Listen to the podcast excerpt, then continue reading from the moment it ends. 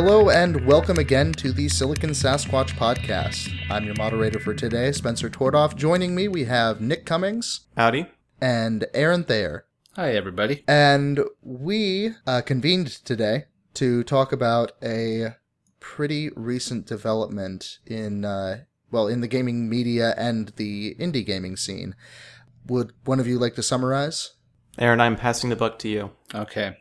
I am picking up that buck and I'm going with it. So, what happened over this last weekend? Essentially, the news broke um, Saturday.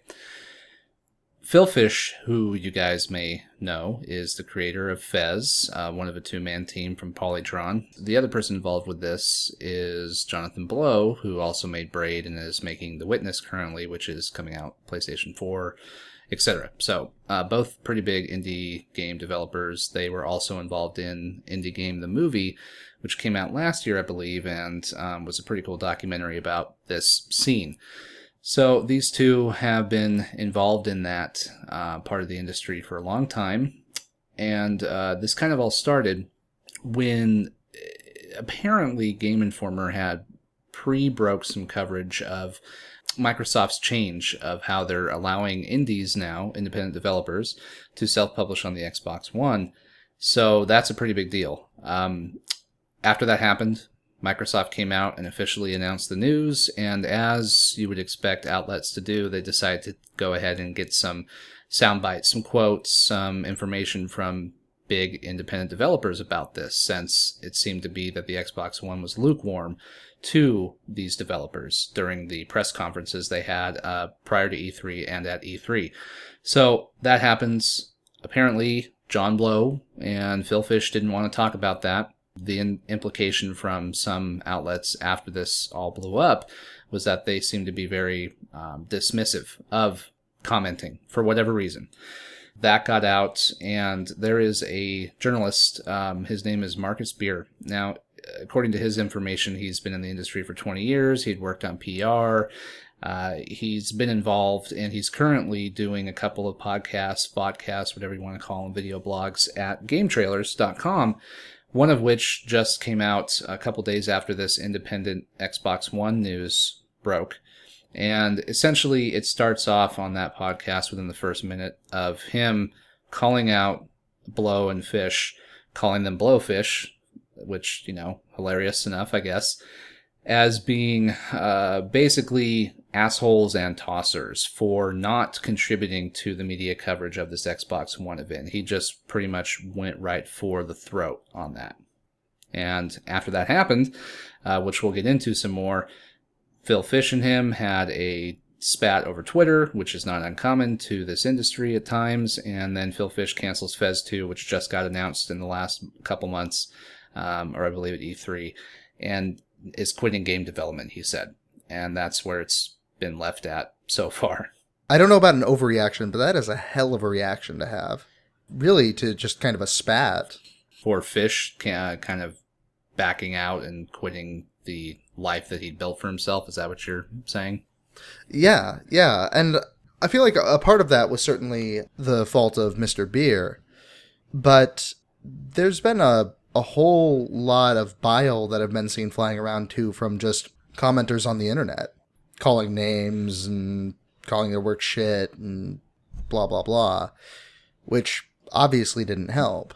So I don't know. I mean, just just looking at the story as it is now, I pretty well find myself sympathetic to Fish. I know he's a divisive figure, but to have the hate machine turned in your direction, I don't know that I'd react differently. So, for those who may not be aware, why is Phil Fish so divisive and perhaps, according to Marcus, deserving of this sort of whiplashing? I can think of a few examples. Phil Fish is probably the most divisive person to have appeared in any uh, documentary about independent game development. Uh, so he was one of the, the four developers featured in Indie Game the movie, and he was also portrayed, perhaps rightfully so, perhaps not, as one of the most unhinged, in my own words. Um, he spouted a lot of vitriol about his former business partner, uh, who had left Polytron, um, or split with him, I, I guess rather, uh, during the development of Fez. uh, leaving him in a sort of legal state of limbo with the game. Uh, in addition to that, Fish has made some pretty outlandish statements through Twitter in particular, and even at like game development conferences. For example, telling uh, Japan and Japanese developers that their games are effectively shit. Which I, I would like just to jump in that uh, I've heard multiple reports on that, and it could be construed from certain people reporting it that it was a dead moment. Like somebody asked, "What do you have to say to Japanese developers?" and nobody on the panel responded, and he just kind of jumped in, meaning it jokingly with Japanese games are shit. Yeah, it didn't sound like he was like trying to wage a campaign against Japanese game development to make them see the error of their ways or anything. It sounded like it was just an off the cuff remark. And I've, you know, honestly, two years ago I may have said something similar. Re- until recently, I hadn't really played many Japanese games. Anyway, not trying to defend Fish here, but I think that that would make sense. Clearly, some kind of drama has been built around his character, right? Yeah, Very much so. I mean, it's he's been reported on quite a bit in most game blogs, like Kotaku, Destructoid, Joystick. Many many outlets have covered him, especially for the things he says. And you know, as any quote unquote student of the media will tell you, an eye catching soundbite or quip or quote uh, tends to get a lot of click through. So you know, when you have a kind of polarizing character like Phil Fish to work with, I'm not saying that that would lead people to write about him more, but I am saying that those kind of quotes probably jump out a lot more than the more, for example, uh, measured, reasonable tone that you would typically see from, for example, Jo- uh, Jonathan Blow. So he's essentially the honey to the the Pooh Bear of games journalists. Is that the metaphor that you're using? It's it's more because he's controversial. That's why he's uh, attractive to them. I mean, maybe I'm being thrown off by honey being sweet, but uh, but yeah, I mean, he's somebody that people love to hate or love to love or hate to hate. I mean, I actually was uh, was going through uh, and showing somebody uh, Fez on the Steam store, and one of my uh, friends on Steam posted a recommendation for the game where he starts off saying that he's already said things about Phil Fish. He doesn't like him. You know, here's some reasons I don't like him. But this is an amazing game. I mean, clearly this has been building for quite a while. People are torn between his work and his personality. So it's clearly gotten a lot of attention, be it from individual people or from the media. So, do we think that uh, for those who maybe don't care to read into what happened with beer, so with this whole shouting match that happened, do we think that because people seem to have this general consensus that Phil Fish is a bad dude or an asshole, whatever they want to say, do you think that that justifies the fact that this Marcus Beer guy, which you know he has a show called Annoyed Gamer, his Twitter handles is at Annoyed Gamer. His bio basically says he's angry, and you know that's his media portrayal.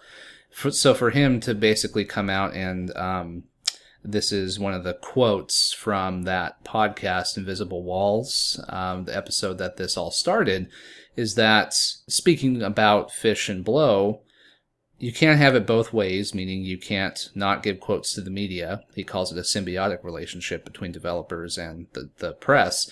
You can't have it both ways. You're successful game designers, successful indie game designers. Hurrah, you fucking hipsters. Like, that's his quote. Do we think that Phil Fish deserves that, or is this endemic of just games journalism or journalism in general? I mean, what? why would you even do that? Well, nobody deserves to be attacked by somebody who isn't, you know, intimately acquainted with them. It's punditry at its worst, I think. So we're we're all, for the most part, following games. I, I would assume the kind of people who would follow a podcast about games like that with a specific bent, regardless of their interest in the perspective, the tone, the humor, whatever it may be, the kind of people who would follow Invisible Walls, they still care about games. Even if they like to take a more aggressive stance or to call people out or even to, you know, maybe be aggressive about it, whether or not that's justified, mm-hmm. they're still there because they like games and they care about the success of this industry and they care about things getting better and they care about preserving what they like about it. And it's it's flat out like a character criticism. And so I, I can understand where I, I can try to at least understand where Beer is coming from with this perspective that his handle, like he says, annoyed gamer. He is basically acting under a persona of being pissed off about things in the games industry. Fine. Ron Gilbert's been doing that for a long time under the name Grumpy Gamer.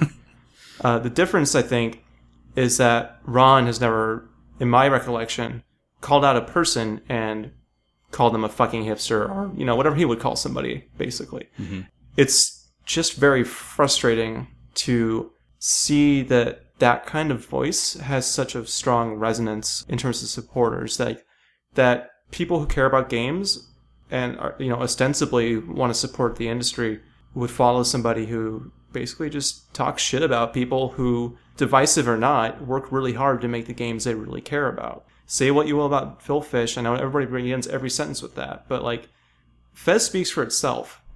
You can you know you can deride it as a hipster game you can deride it as a pointless game where you can't die and nothing matters but I, his work speaks for itself. That game was to me one of the most unique experiences i've had in gaming and i i have very rarely found myself as engaged with any game as i did after i beat it and started to figure out the subtext of it and the puzzles that were there beyond it it was uh, maybe i'm getting a little far afield here I guess I'll, I'll, go, I'll end this thought with one last corollary, which is uh, about two years ago we had a podcast uh, discussing Shadow Complex, a game that was developed by Chair and uh, based on a universe that was uh, created by Orson Scott Card, the writer of Ender's Game, and uh, a staunch anti-gay rights advocate. Basically, in, in my own perspective, a bigot and a hate monger. That's my politics, but like whatever. I think that you know that's that's typically how people have interpreted Orson Scott Card's views on homosexuality. He sees no place for it, etc. So we had this discussion about is it okay for us to buy Shadow Complex knowing that some of that money will go to fund him and that he'll collect presumably, you know, some money from licensing out his universe. So I can't remember the conclusion we came to. Does anyone remember? I don't think I was on that podcast, but I find myself grappling uh, with this very question quite a bit. You know, how willing are you to separate a person from their work? It's a difficult question to answer, really, no matter who you are. Like, I don't know that anybody would call uh, Steve Jobs a philanthropist or a nice guy. but again, his work speaks for itself. I mean, if solely on the success of it. And I think a lot of people either either they don't know who he is or they are willing to make that judgment call. And so it's kind of interesting to see gaming kind of come to the same thing where I mean, is this person's work worthy of just kind of looking the other way on their personality? And there's a lot of people saying, well, in Fish's case, yes, but it seems like the interpretation of beer and others is that no, we should be able to attack that. And I don't know how I feel about that. I think that there's always going to be that problem. Yeah, there's there's always going to be the problem with trying to separate creators from their works. And like we had in that podcast discussion that Nick mentioned, if I remember what kind of some of the conclusion to, or at least how I felt and still kind of feel, is you either accept that work as is and try to separate it, or you basically come to the terms that if you don't agree with somebody's politics or uh, personality, then just don't buy their work. And that's something that people say all the time of maybe not boycott, because um, that's more of an organized thing, but it's kind of this mentality. And I think what I see in the gaming industry is there's this embroiled sarcasm and I guess you could call it a lack of maturity, but not even that, just this, this idea that these creators perhaps beginning with people like Shigeru Miyamoto and even you know Steve Jobs and those before them and Bill Gates this whole idolizing of these developers and creators of the, the magic that they do or the things that they create that somehow gives us the familiarity with them to then criticize them. And especially now with stuff like Twitter and how a lot of communication though social media is great how it spreads so rapidly is it gives more people a voice to be just total douchebags about everything and it bothers me uh, for two reasons. That Nick is right. The the creator and the work is, they speak for themselves separately. You can think Phil Fish is an asshole all you want because of the stuff he says, and whether or not that's true, that's again a personal opinion. Fez is still a game that you can enjoy or not if you don't like the game. It doesn't have to be a personal vendetta, but we know that's always going to happen. If not in gaming, then in music on celebrity blogs. Even I'm sure book critics are assholes to some writers at time to time. Like I'm sure somebody has written um, on some blog or on some podcast recorded something about how John Grisham's novels are shit. Like and just called the guy out personally. It's going to happen. But what bothers me also is, I, I guess a lot of the defense of this beer guy, not everybody, but the defense that what he did was okay and even calling out stuff like how media coverage is symbiotic that Phil Fish and John Blow should be grateful, as he said. These guys should be grateful that anybody considers what you say still something of use.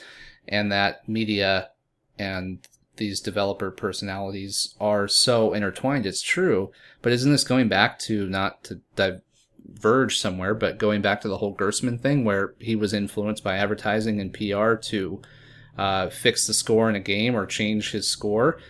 Isn't this guy like advocating trying to influence the fact that these media people, because they'll have to shill, as he said, their games in a couple years or months whenever they release something, that it's okay to just call the guy an asshole because they need you? Like, how how perverse is that whole description of the industry? Is that where we're at, or is it just this one example? Well, I see this kind of thing happen a lot, but there's one thing I wanted to mention, um, which is that the language you just quoted him on pretty plainly to me sounds like traditional bullying in the sense that he's implying that Fish and Blow are should be grateful for the attention they get from the superiors, the people who give them the success in the eyes of beer, which would be um, the media and the people who distribute their stories and share the news about the things they do. Mm-hmm. Uh, by creating that sort of power dynamic in the way that things are discussed, it's clear from that language that beer is stating that people like him have the power in this situation. And if they want any hope of success, they have to play by their rules, by the media's rules, by beer's rules, and not by their own.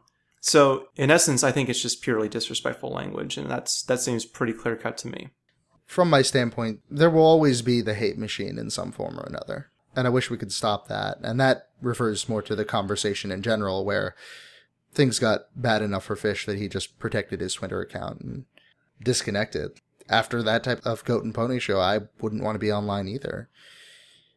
But you're absolutely right about this about this power dynamic. It's like, oh, but we made you speaking in that that sort of way. And over what exactly? Over getting a quote on a news article. They want a quote about indie development, about the Xbox One. I mean, if if I were to react to that, go fuck yourself. like you, you're just looking for some space you know, to talk about the, this new thing. There are many indie devs that would be more than happy. And, you know, I don't know that Fish or Blow intended to position themselves as figureheads or whatever. And I know that, you know, that's the big get if you could get a quote from them for your article. But it's not like you're totally hosed without that quote. That's big news anyway. This this policy reversal. So yeah, it, it just seems so entitled to me.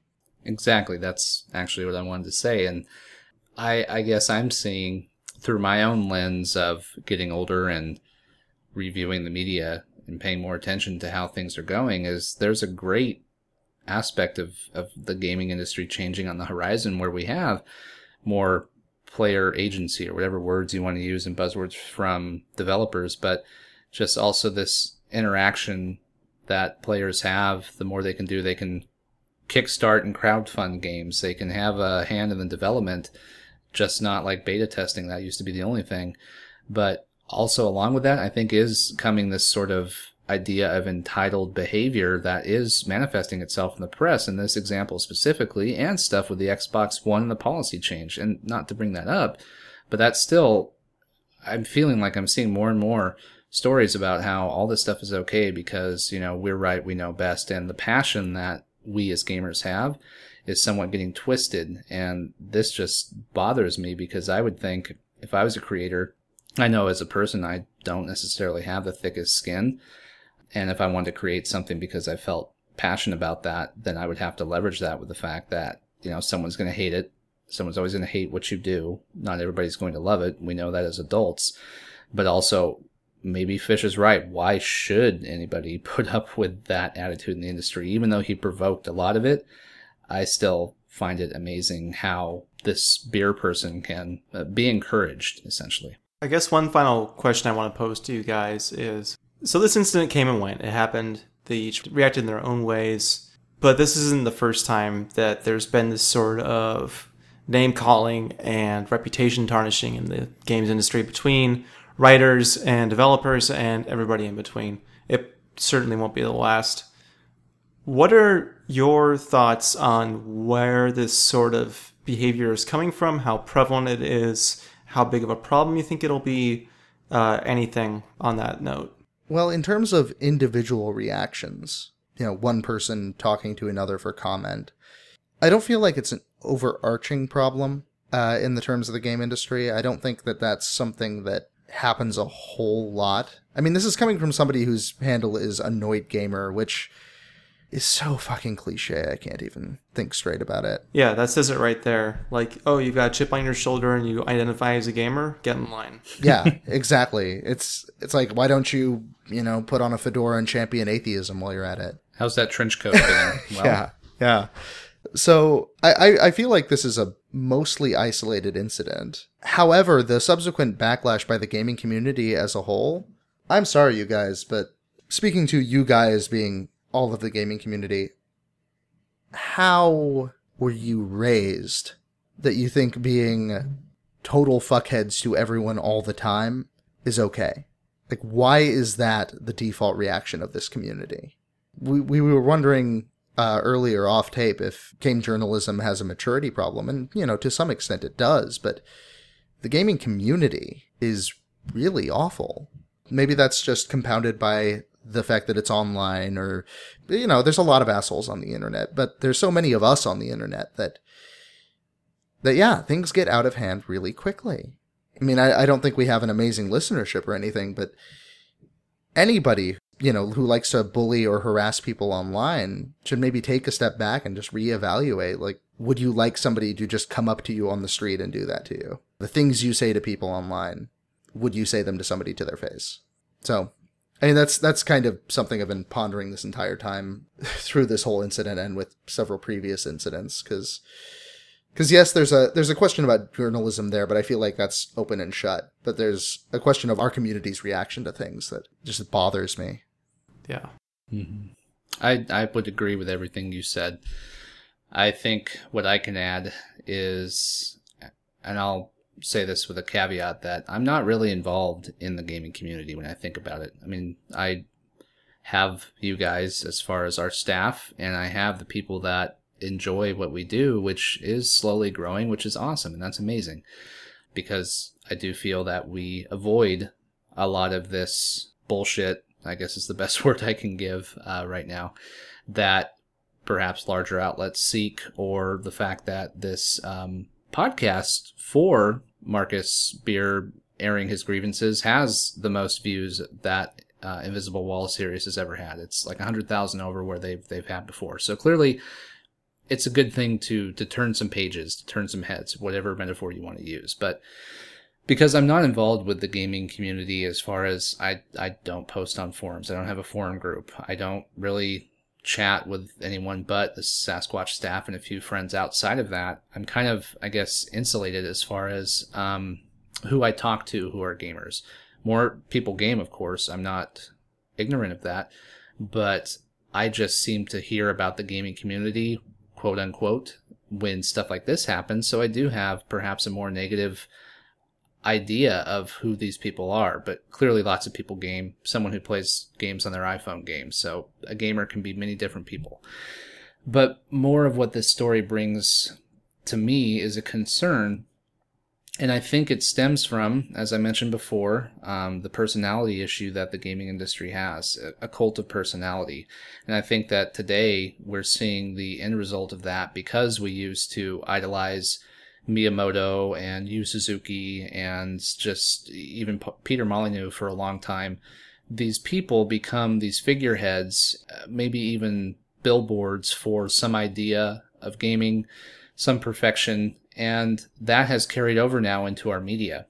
And when you look at a lot of the big successful blogs, even Giant Bomb, which we love, you know, they are media personalities. They are kind of distinct individuals and they play up that on the the funny, which are lighthearted and they're not intentionally um, being for their ego, but stuff like the opening for the the last season, as they would call it, where it was a night court parody and stuff like that. But they're not the only one, and I feel like there's this constant search to make media people into those same idols and luminaries and just develop this cult around them like we have for all these developers since gaming essentially began. And that's what concerns me the most is there are definitely people in this industry i admire but i think that we feed into it by pretending that we're all celebrities in some form and giving the power to the the player and giving them all this new control over how gaming and video games are developed is a great thing, but it can also lead down a path like this that, yes, this is an isolated incident. I don't think this is how everything will happen going forward,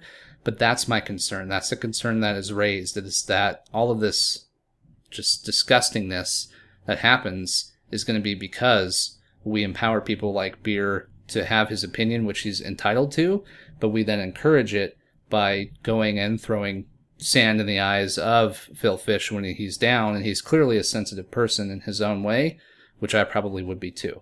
So that just is the kind of schoolyard crap that I see happening, and that's what concerns me going forward. And I'm glad we're not a part of that, but you know, I just have to live with the fact it's going to happen. I guess all I have to add to that is we could speculate endlessly about what causes this sort of repeated behavior among people who identify as gamers. Uh, I'm glad that we haven't, and I won't go into my own theories. Um, but I guess ultimately, one thought I want to end on is uh, today is that we're recording this is July 29th, which just happens to be Wil Wheaton's birthday. Which uh, I'm mentioning this because he declared today to be uh, "Don't Be a Dick Day," and I think that that's uh, a probably good lesson to take home, which is that no matter what the internet does to make us feel empowered or protected or safe in our uh, beliefs and our, in some cases, anger and vitriol, you're still being an asshole, even if you're doing it anonymously or through Twitter or something. And, you know, I, I don't know what, what the deal is. If gamers are just, or people who call themselves gamers anyway, are just less used to behaving well or treating people, you know, with kindness or assuming that people they haven't met have good intentions. Spencer asked, How the hell were you raised? I have to ask the same question. But at the same time, like, I catch myself making snarky comments about people I don't know. Like, I have opinions about Phil Fish, and how fucked up is that? I've never met the guy. I hope to someday. I think Fez is amazing, and I don't think that he's been treated fairly personally, but at the same time, I don't know the guy, and I never will, probably, and that's okay. But there's no story in attacking a person's character or saying, "Oh, look at this guy I have a ma- major freak out on the internet." It's just the it's it's a celebrity sort of um, ostracization, which is not a word, and I'm so sorry. But look at the Britney Spears debacle from 2007, where she had her meltdown and shaved her head, or look at um, what's going on with what is it, Abigail Breslin? No, Yeah, or Yeah? um, one of those uh, like Amanda Bynes. Amanda another one. Bynes. I don't know. Are they all having freakouts right now? It There's feels a like lot they of are. people having freakouts. Anyway, it's weird that we care about this stuff, but I think all through history, we tend to ostracize and scoff celebrities. We want to feel like we're better than them, and that's why we do that. And I think that as gamers, we tend to look to these designers like um, like you guys were mentioning as these sort of like elevated figures, these um, these creators, these people who have a vision and wield a great amount of influence over a medium that people care a lot about. And I think when people start to look at those figureheads as these sort of elevated celebrities, that's what causes this sort of suspicion and this joy in um, calling them out when they take a misstep. And I think that that's just something that this industry needs to get over. I think that maybe it's part of human nature to have that view. I mean, people have criticized politicians all through history for the same reason.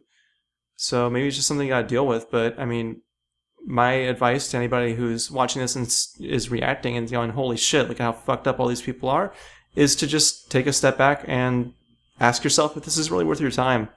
I play games because I like games, and I think that they do are capable of doing amazing things. And when I see a developer who's capable of producing those things, I want to see them supported and I want to see them producing. And that's about all I care about. Amen, brother. Probs on being real, yo. Our our most hardcore followers will only understand that reference, meaning us. Yeah. Yeah, Nick wraps it up pretty well, and I just want to add briefly that maybe there's some hypocrisy in us doing a podcast about this when we're talking about this whole issue. But like he said, there is no story in Phil Fish. That's uh, not what we're talking about, what we care about. We're talking about the fact that this became a story and how insane that is and how disappointing that is. But I, I do believe in Nick's optimistic message. And I hope that we can get there and that we'll be a part of that, that we will encourage better discourse through our website. And even though we likely will never make a large enough impact for it to matter, that's fine because, you know, sometimes you do just have to tune it out and listen to the source that you want to or be the voice of reason. So as long as we keep doing that and you guys support us, then that's all we care about, really. Please tell your friends about this site. SaveOurSquatch.org. Also, buy the t-shirt on siliconsasquatch.com. There is no t-shirt. We don't have a t-shirt yet, but we are going to PAX next month. Yeah, we're going to PAX. Come meet us. If for some reason you're a stranger listening to this so we don't know in person, A, that's a little creepy, but B, that's really cool. So reach out, let us know if you're going to be there, and uh, we will shake your hand. Look for the three tall, muscular, uh, strapping, bespectacled gentlemen, and then next to them will be us. We hired some muscle this time around. yeah, We, we hired the big muscly guys so that people would notice us. probably wearing Vans. I don't know, maybe Chuck Taylors. I'm actually wearing really boring shoes these days because they're super comfortable. I've reached that age where it's like, I just don't care. I want to be able to stand on my feet and not complain. I'm officially old. I don't understand how people wear Chuck Taylors. They're horribly uncomfortable. They really do suck. The the compromise I'll make for style and comfort are chukkas, which if you don't know what those are, look those up, kids. They're pretty cool. Don't say we never gave you anything. Yes. Well, on behalf of everyone here, myself, that's Spencer Tordoff, uh, Nick Cummings, and Aaron Thayer, thank you for listening, and we hope you tune in again. Thank you. Thanks.